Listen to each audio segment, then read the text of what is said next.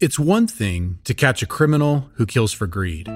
He was a man who craved power and was very lustful. Or catch a criminal who kills for anger. He was crazed. When I look back on it now, I think, wow, I'm lucky he didn't kill me.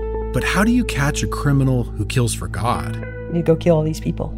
Otherwise, God's going to curse us forever and the world. I'm Jesse Hyde. As a journalist, I investigate crime, religion, and fanaticism. A few years ago, I stumbled on a story deep in the Chihuahua Desert of a religion that became a Mormon cult, that became a crime family, who then crossed over into America, unleashed terror, yet operated unseen for generations. The costumes, the beard, the clothes. They were disguised and no one could identify them. The narcotics trafficking and the gun running. They were good car thieves and they had fun doing it, I'm pretty sure. It's like a mafia, right?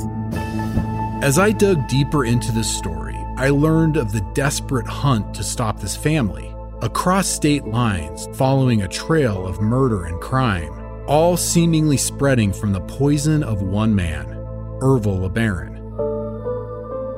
The false prophet who controlled it all. The police force is not enough on this. We are in a fight against evil done multiple homicide cases, but nothing like this where it's a part of their upbringing where you're raised to kill people.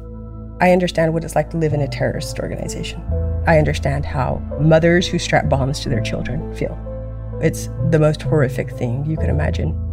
Listen to Deliver Us from Ervil on the iHeartRadio app, Apple Podcasts, or wherever you get your podcasts.